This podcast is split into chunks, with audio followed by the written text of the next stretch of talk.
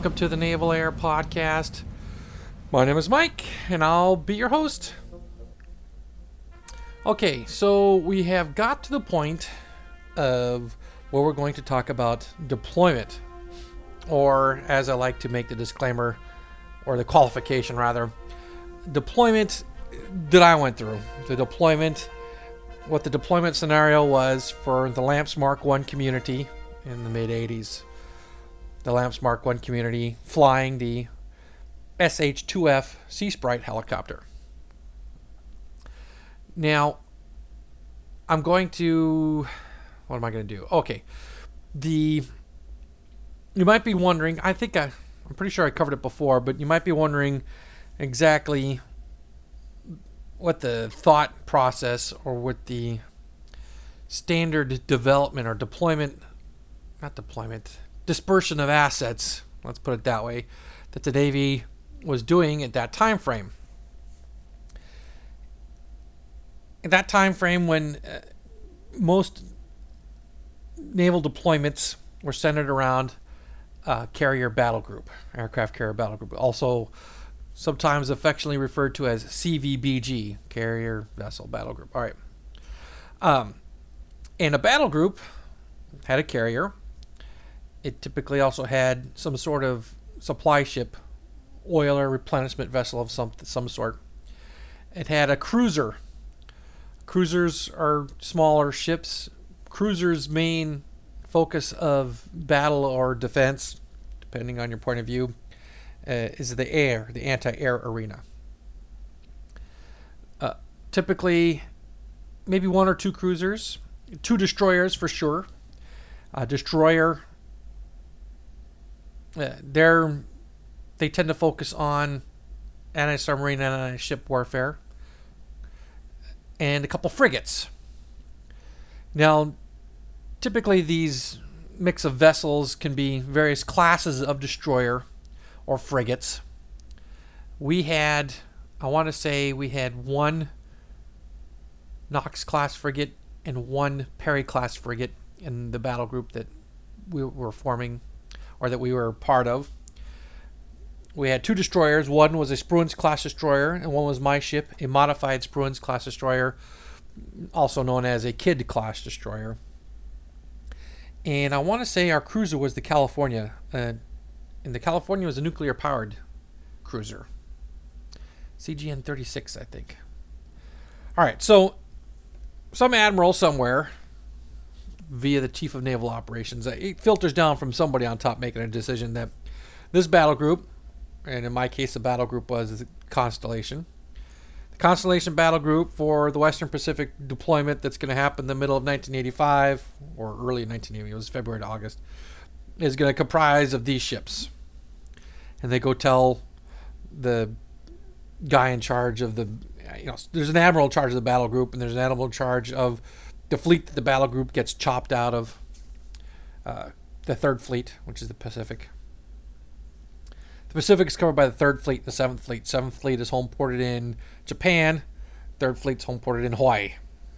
So when you go into the Western Pacific, into the Indian Ocean and stuff, you become uh, under the auspices of the Seventh Fleet. So anyway, Third Fleet's putting together this battle group, puts together the ships, and the the ships belong to destroyer squadrons. The destroyer squadron reports to a one star. They used to call them commodores, but now they're rear admiral or half. Anyway, and these people they decide that they need beyond the air wing that deploys on the aircraft carrier. They'll need some other aviation assets for the destroyers, the cruisers, or the frigates, what have you. Okay.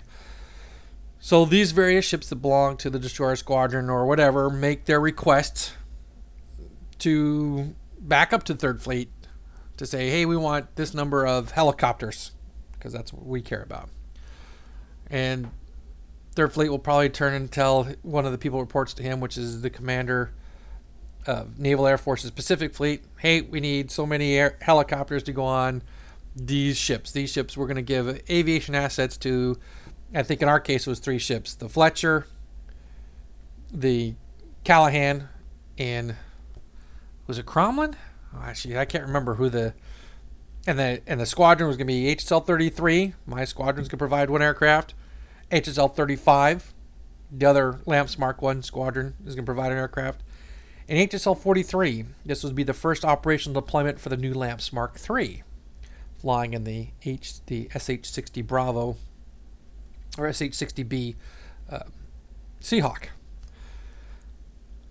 So, you know, this comes through. I mean, it filters down from on top down high. That from on top down high, from on top down to the to the squadrons themselves. Okay, you'll provide a deployment or detachment. That's what we call them, detachments or debts to this air to this ship. Now, if the battle group is going to deploy in February, because that's when we deployed, they do what's called workups.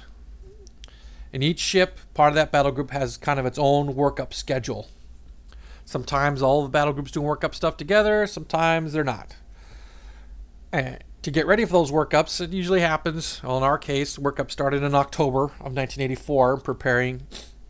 You know, it's almost, you know, it's almost six months ahead of schedule, right? Um, and preparing for deployment in February. So the squadron, to get a detachment or a det ready for October, has to put the detachment or det together before then to give them time to get their stuff together um, when I say stuff, I mean material things. When a squadron, when a, when a Lamps Mark One squadron creates a detachment, uh, they have to assign personnel, and they have to assign you know tools and publications and all kinds of stuff. So if you listen to some of the other shows where I talked about working on the line shack, it was late, very late August or very early September when our det had formed and the two air crewmen that I was to deploy with came out to the line shack and said, Oh, you're done here. We've been deaded up. It's time to start getting ready to go. Now, so when a squadron puts together a det or a detachment, do you think I could not say det or detachment? I'm going to say det, okay? But I say det, I mean detachment. All right, so the squadron's putting together a det they have to assign an aircraft. And they assign an officer in charge. And that officer in charge is the pilot. And he gets three more pilots. So there's four officers. There's a senior enlisted, a chief, an E7 or maybe even an E8, depending. And then a mix of enlisted specialties that have their specific areas of expertise. There'll be two jet engine mechanics, uh, two metalsmiths, two electricians, two electronics technicians, and then two air crewmen slash AWs. Well, at that point in squadron history, we had a few more AWs than normal, I guess. So instead of two air crewmen, we deployed with three. That was our one little change up from standard practice. So in September, let's call it early September, and maybe even September 1st, I, you know, the, the memories have faded. Our det was put together, and we were HSL 33 det 8. Now, the det numbers rotate, okay?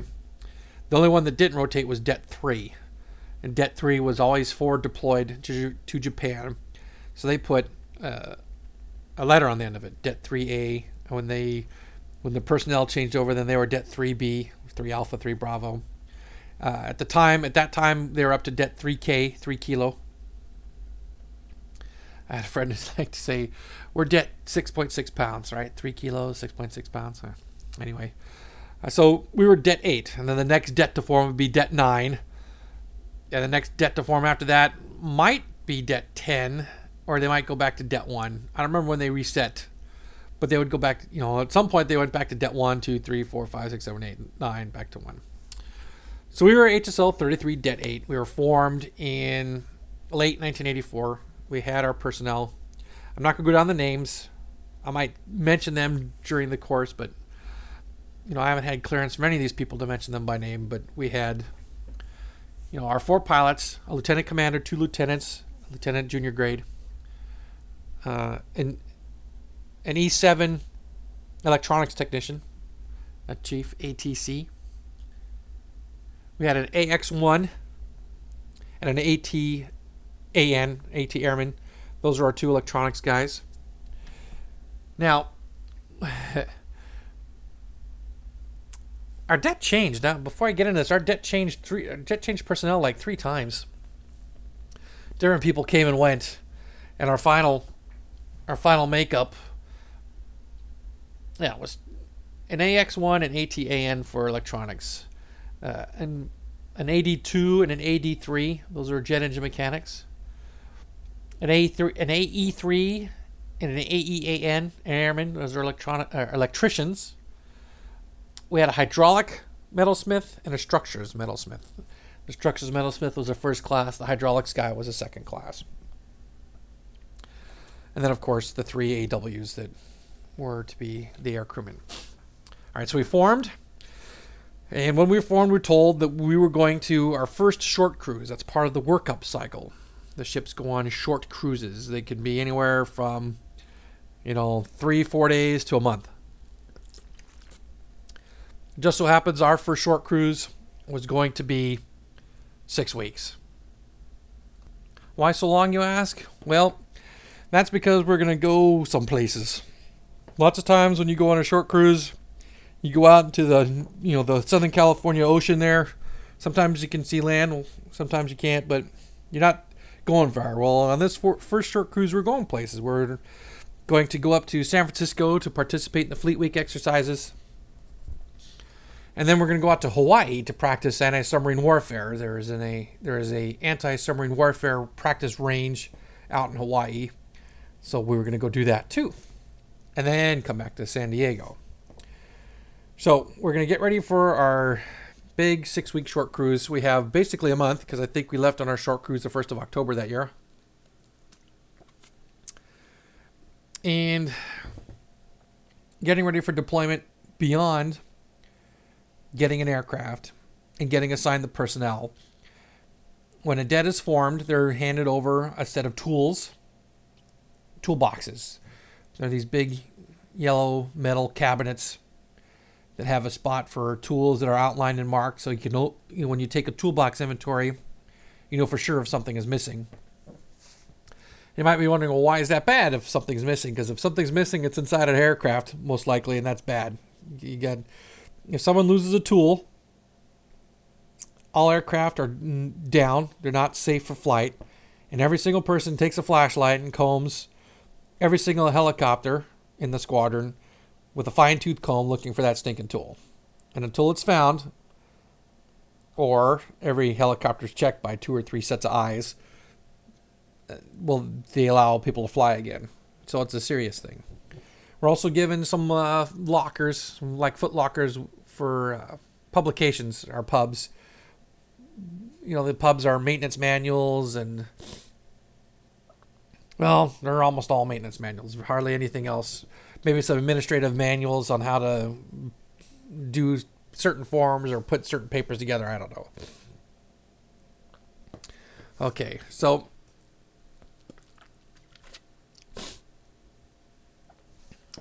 excuse me, I had to take a drink.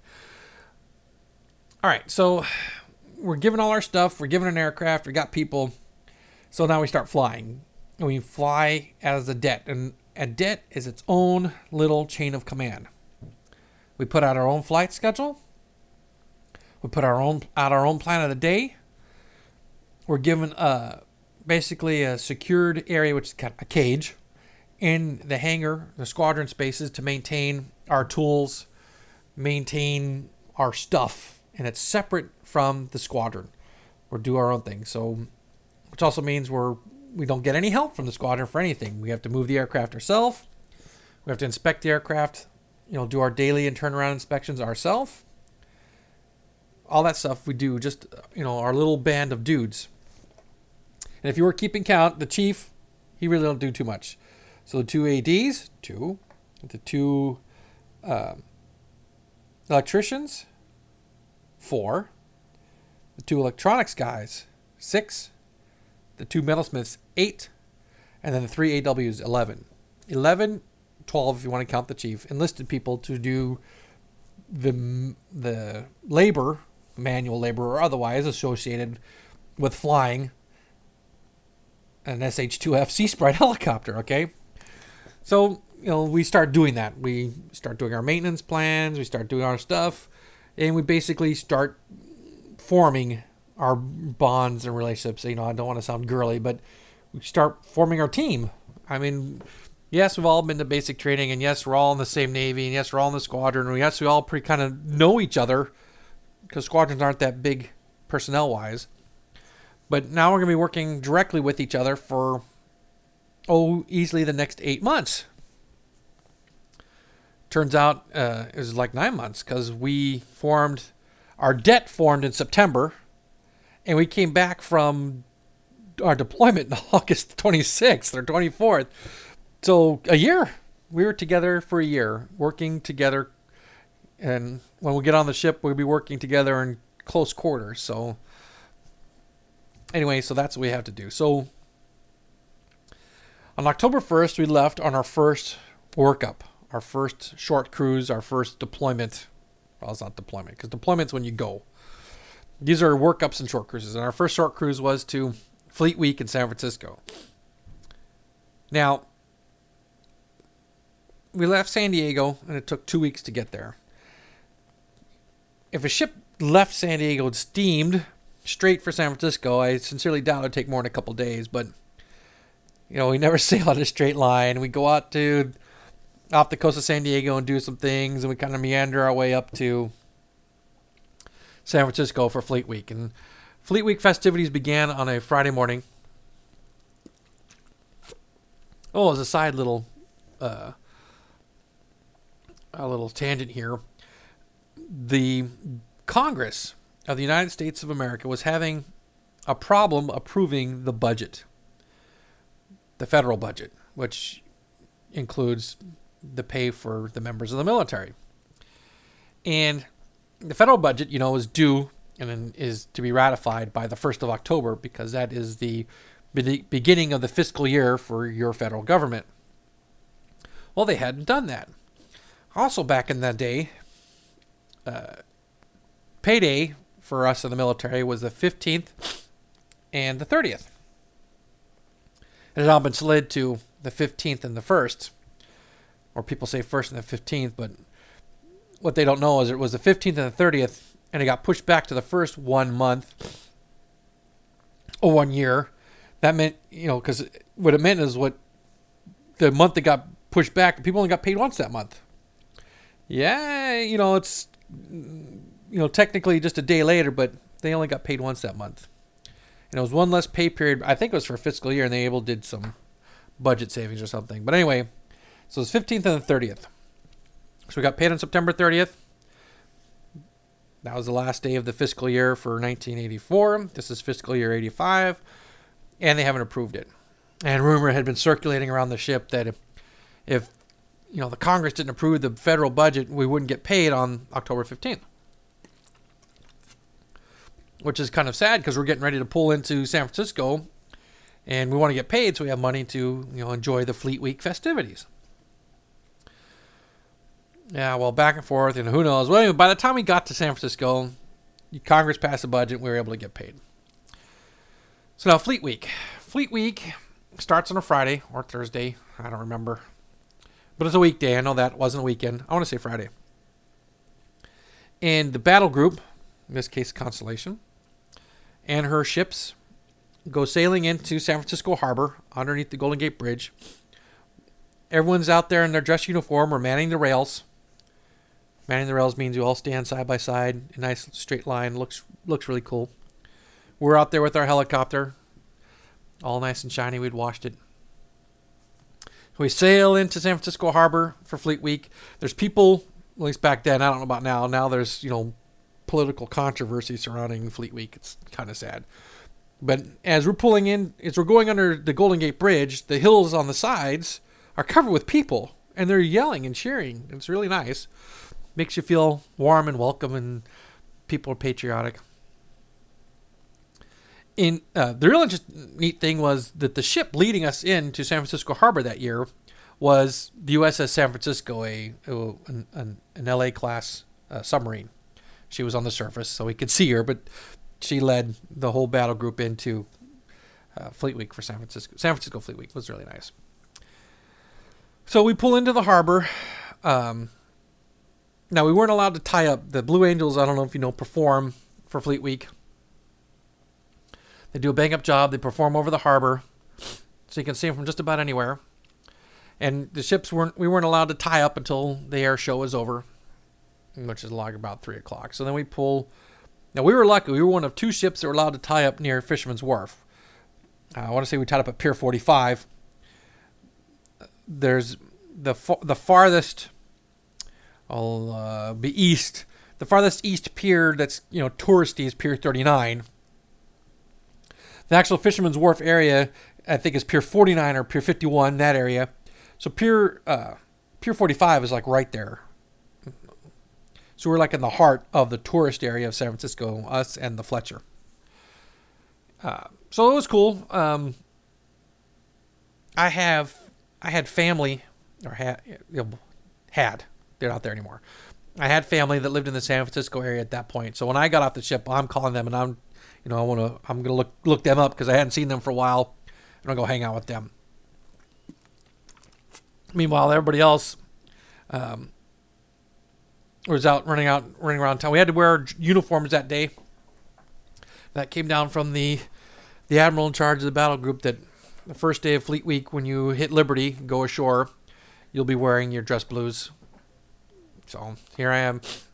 I call my aunt and uncle they come get me. I'm here in my dress uniform.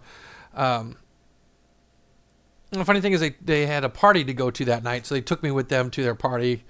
You know, minor, I don't want to say celebrity or, you know, whatever, but I provide a little bit of excitement because, hey, here's my nephew, fresh in, he's in the Navy, here for Fleet Week, you know. Yay, you know, thanks for coming to our city. You know, they were all very appreciative. Had a fun time at this party, you know, telling my stories, whatever. Not that a whole lot of stories to tell. You know, I'm 20. you know what can I what can I say? I haven't seen too much yet. It's my first gonna be my first and turns out my only deployment, but I had a few flying stories I could tell. It was a fun time. Now, uh, Fleet Week I want to say lasted four days: Friday, Saturday, Sunday, Monday, um, and we're being part of the ship's crew Holy cow, I skipped the whole. Okay, we got to take another side tangent real quick before I get into the story. I forgot talking about loading on the ship. The ship's leaving October 1st. This is known. They tell you don't go around telling it because, you know, you know, ship's movement's supposedly a semi secret. But one of the things we had to do, you know, I told you about get our aircraft, our personnel, our tools, our pubs, whatever, but we also had to move on to the ship. Okay, so when it's determined what ship we're going to be moving on to, we're given a date to meet the ship at the pier, and the I, want to say it was civilian people, but we're going to move on.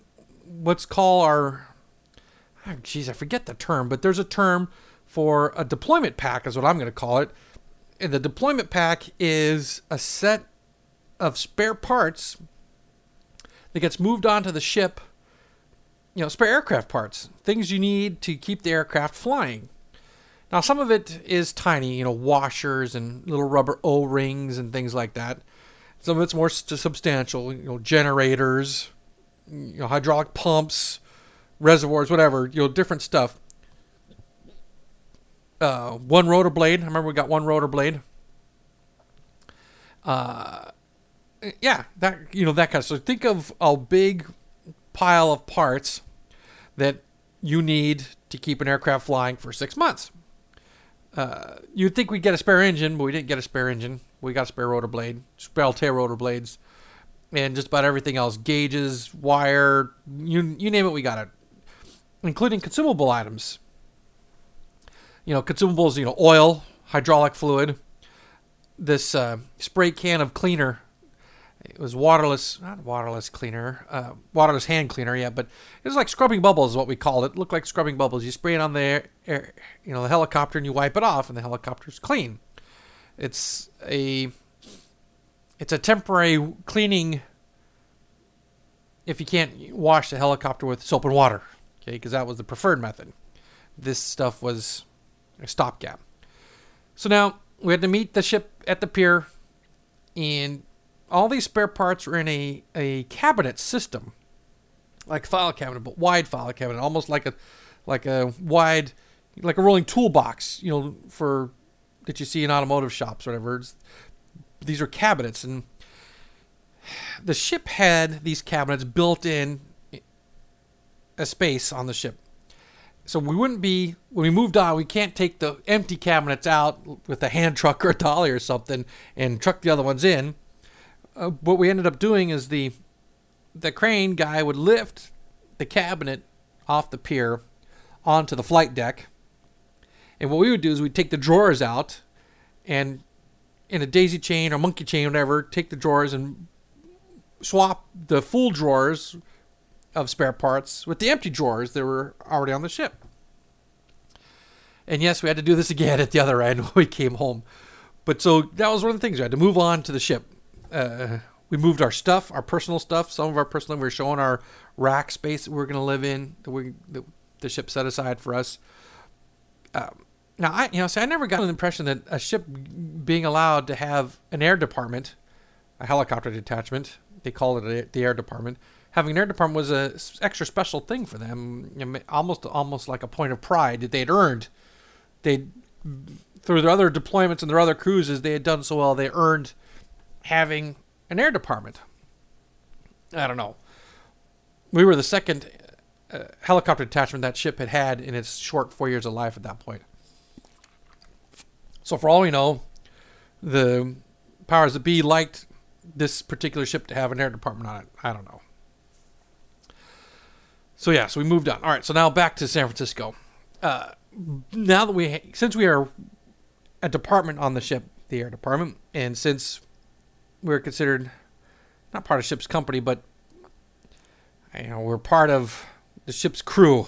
That's a better term we also had our, we had to participate in in the duty sections.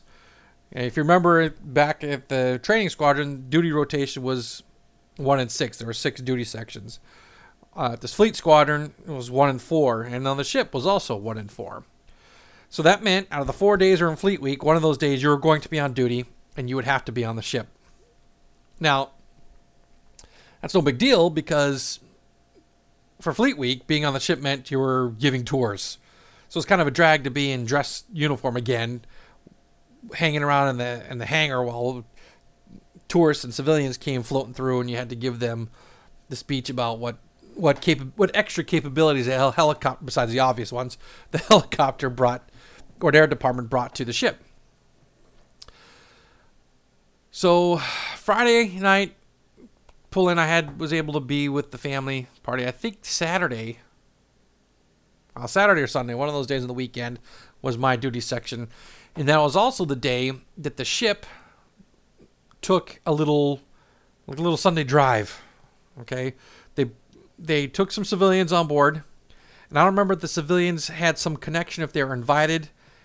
You know, if they knew somebody on the crew, I, I can't remember how many and how they got to go on this little jaunt but Saturday or Sunday afternoon, because I can't remember which day it was, the ship pulled away from the pier with civilians and drove kind of around the harbor, drove out underneath the bridge, back out into the ocean, cruised around out there for a bit, and came back. It was like two hours. And in that time, the ship demonstrated various capabilities they had. Uh, they didn't fire any guns, but they moved the guns around. They moved the missile launchers around. Um, Oh well, here here's another tangent. Let me go on. the The ship I was on was the USS Callaghan, and the USS Callaghan was a guided missile destroyer. Like I said, a modified Spruance class destroyer. She was a Kidd class, DDG 994, and the Callaghan now belongs to Taiwan, I think. But the Callaghan was modified Spruance. It was a Spruance class destroyer that was going to be sold to Iran before the Shah of Iran was deposed and the Navy came along to the shipbuilder and said, "We'll buy those ships from you instead of selling them to Iran." And what was modified about these ships is that they had anti-air capabilities, instead of just anti submarine capabilities beyond the standard anti ship capabilities. Okay. So a Spruance class destroyer from bow to stern had a five inch gun, an anti submarine rocket launcher called ASROC. There was two close-in weapon system uh, defense, the R2D2 Gatling gun things that were designed. You know, if there's a missile or something inbound to the ship, their job is to put like a cloud of bullets in front of that so it shreds and falls apart and doesn't hit the ship. So we had two of those, one towards the front, one towards the back.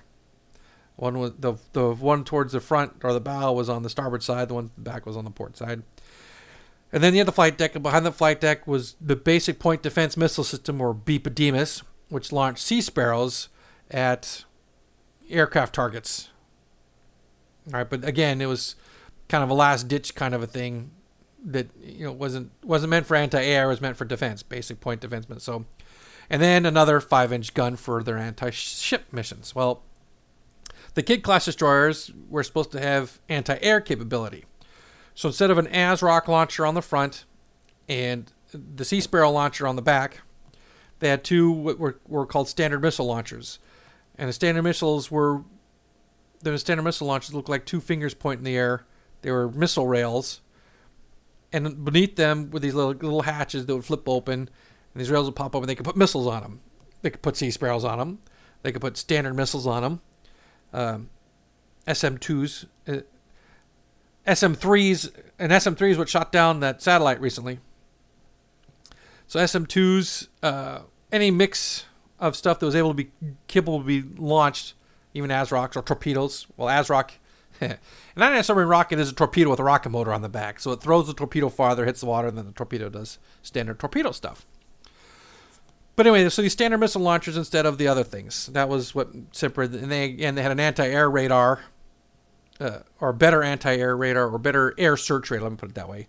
A better air search radar than your standard Spruance class destroyer was equipped with.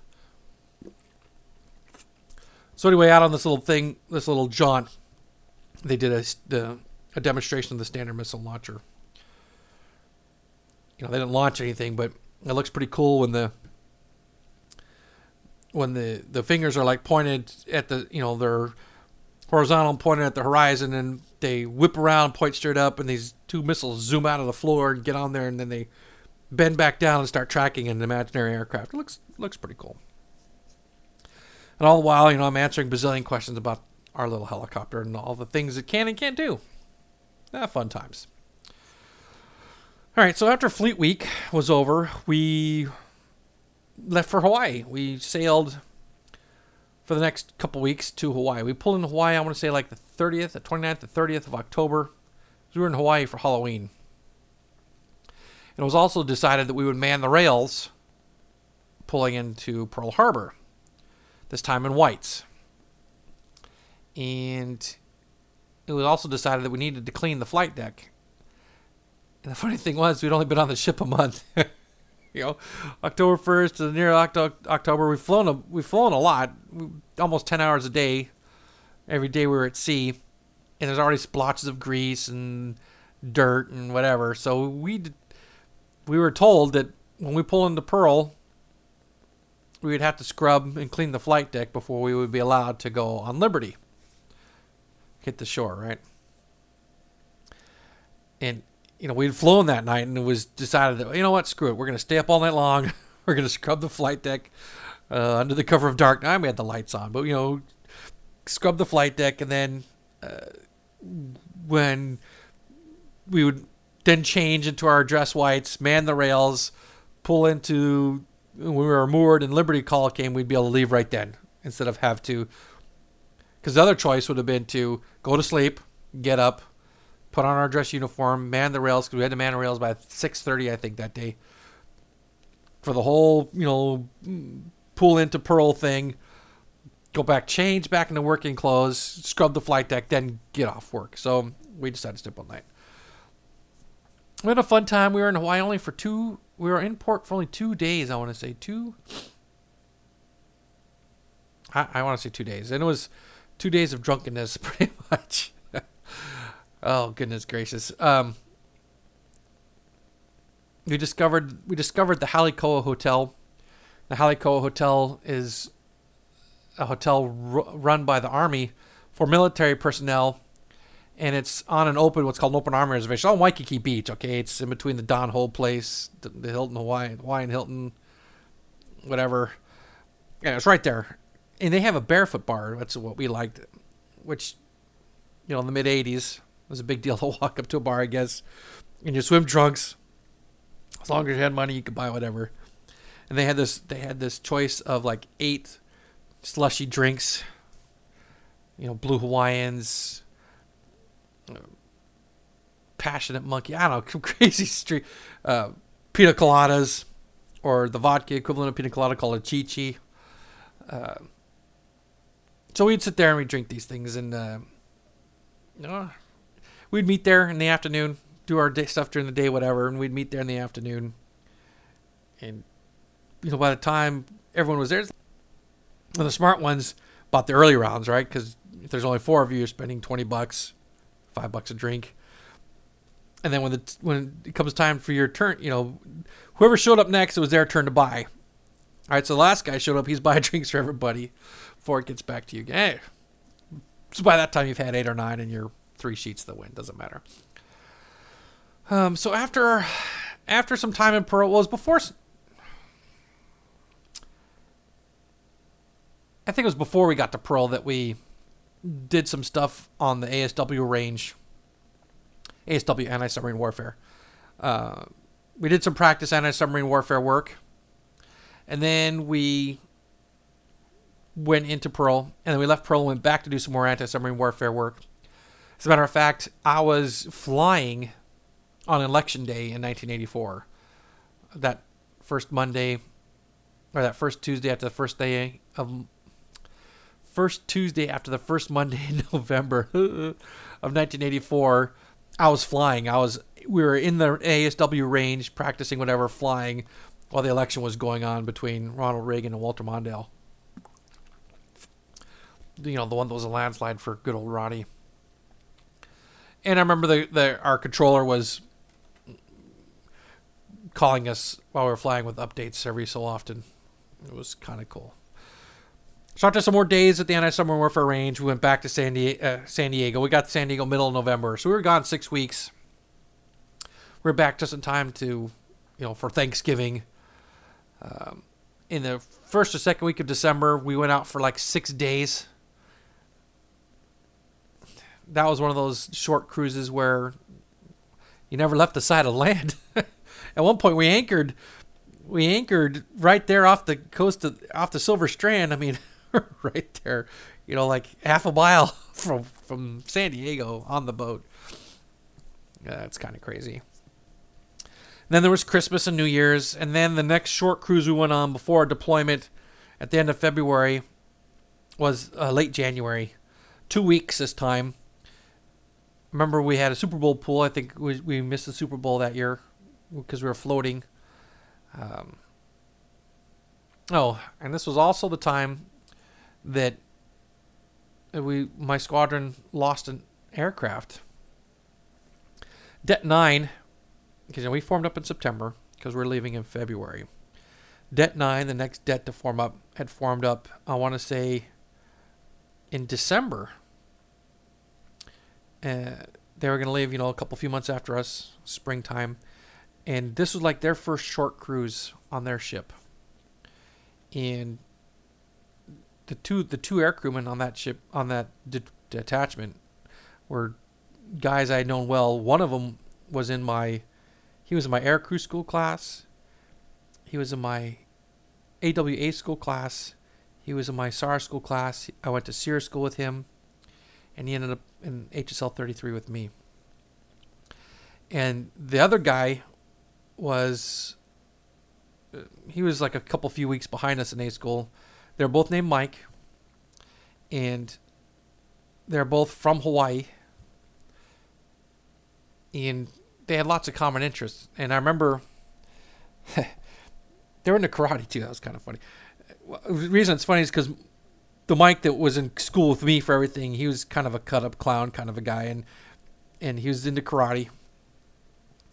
And I remember I was on duty at A school. I was walking the floor and I look in this room, and there's a dude doing chair push-ups. Right, his feet on a chair, his arms on chairs, and doing push-ups. So his hands are going above his head. And I'm like, oh, you're into this stuff too. There's another guy that I know that's into that, that kind of martial art because I see him doing these same push-ups. Oh, really? What's his name? And I, you know, his name's Mike here, and he's in this room. Maybe you can. He's in class with me. We're in class. Um, you know, 8340, 83041. You know, you guys should. I don't know. Maybe you have a common interest or whatever, right? So they they met and they became fast friends you know, buddies to the point where they, they were able to arrange to go on deployment together. Well, here it is into January. It's nighttime. Um, we come, we, our jet was flying. We come back, and as we're putting the aircraft to bed, um, we get word that an H2 like ours has, has crashed. And we thought it was, and the, the, no one knew what squadron it was from and we thought it was the other H2 in our battle group. Because, you know, this was not where the whole battle group was doing a short cruise like the six week trip to San Francisco, Hawaii. This is just our ship or a couple of few ships practicing different things. And, you know, I at that point I had no idea. We had no idea that it was our own squadron uh, aircraft. We thought it was sister squadron aircraft from our battle group as opposed to somebody else, right? We went to bed, and I remember being woken up at 1 or 2 in the morning by our maintenance officer, and, you know, make, hey, are you up? Are you up? Mike, are you up? You know, and I wake up, yeah, what's up? You know, it wasn't HSL 35 aircraft that crashed, it was one of ours. And out of the four people in the aircraft, two, two, one's missing, presumed dead, the other's dead, and the other two made it. Well, wouldn't you know it, that the one missing, presumed dead, was the second Mike, the, the junior of the two crewmen. The two guys who lived were on the left side of the aircraft when it hit the water, which is my friend Mike, who was able to get out right there, and the co pilot get out. The pilot, they recovered his body. The second Mike never, at that, mm, as far as I know, Back then, his body was never recovered, missing, presumed dead. And the senior Mike, he came. He came to stay with me in my place. Because uh, I, you know, we came back from short cruise right after that. He came back when he was released from the hospital. He asked to come because we lived kind of farther away. He didn't want to be around too many people. He wanted to be around people he knew. He came to our my house and hung out. And you know, to hear him tell the story that when the aircraft impacted the water, it's dark, you know, the lights go out. He reached over because uh, there's a way to the seating inside this helicopter that there's a the regular crew seat and there's a place for what they call an instructor seat to be bolted kind of to the floor. So even though the junior Mike, he was sitting in the instructor seat. And so the aircraft at the water, the senior Mike reached over to see if he was still there, and, he, and the space was empty. So the nearest they could tell is that the seat at the impact came free from the floor and impacted the bulkhead that would have been, you know, like four feet in front of him. That's only supposition because, you know, again, no body recovered or whatever.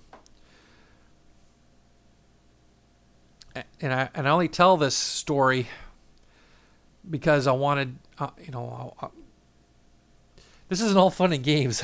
you know, we, we have a lot of fun and we're doing a fun job. Flying is fun.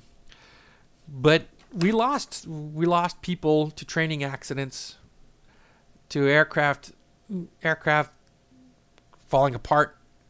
You know, bad things happened. It wasn't all fun and games, and I you know I just want to kind of give a balance to the fun stories I tell to to you know make sure that there's still some reality in there. And um, when the memorial service came for the junior Mike, the ship that they're flying off of sent a bunch of people to the memorial service. Um, which we all thought was a nice gesture that, that, that the short time he'd been on the ship that those guys knew him well enough to want to come and be part of his memorial service. It was pretty sad. All right, so that's that's working up to deployments about. Those are called workups. Three, four short cruises, maybe less. We had three. We had a like I said, a six week one, a six day one, and a two week one. And the six day one and the two week one were, were we did things that you would expect when you would get ready for deployment. Abandoned ship drill, things we try to do our part. We even did a ship. Uh, we even took our ship's portrait. I want to say no. I think that was when we first deployed. Never mind. That came later. Um, but yeah, it was all getting ready to go. It was getting ready for the big the big thing where uh, in February where we would leave as a battle group and be gone for six months and we'd make our various stops or whatever. All right, now I'm thinking that I've forgotten some things. I don't want to get into the the real deployment just yet. I I'll, I think it's important to go over how we get ready for deployment, and and we talk about short cruise, Hawaii. Um, yeah, I think uh, I think this will have to do do it. I'll, I'll pick up on the next show. I'll pick up where we leave for our six month West pack. Okay, so that means right now I'm going to sta- issue the standard requests for feedback, iTunes feedback.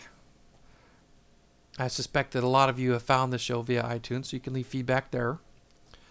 You can send me an email, navalaircrew at gmail.com. There's a couple of you that have sent me email. I still owe you replies.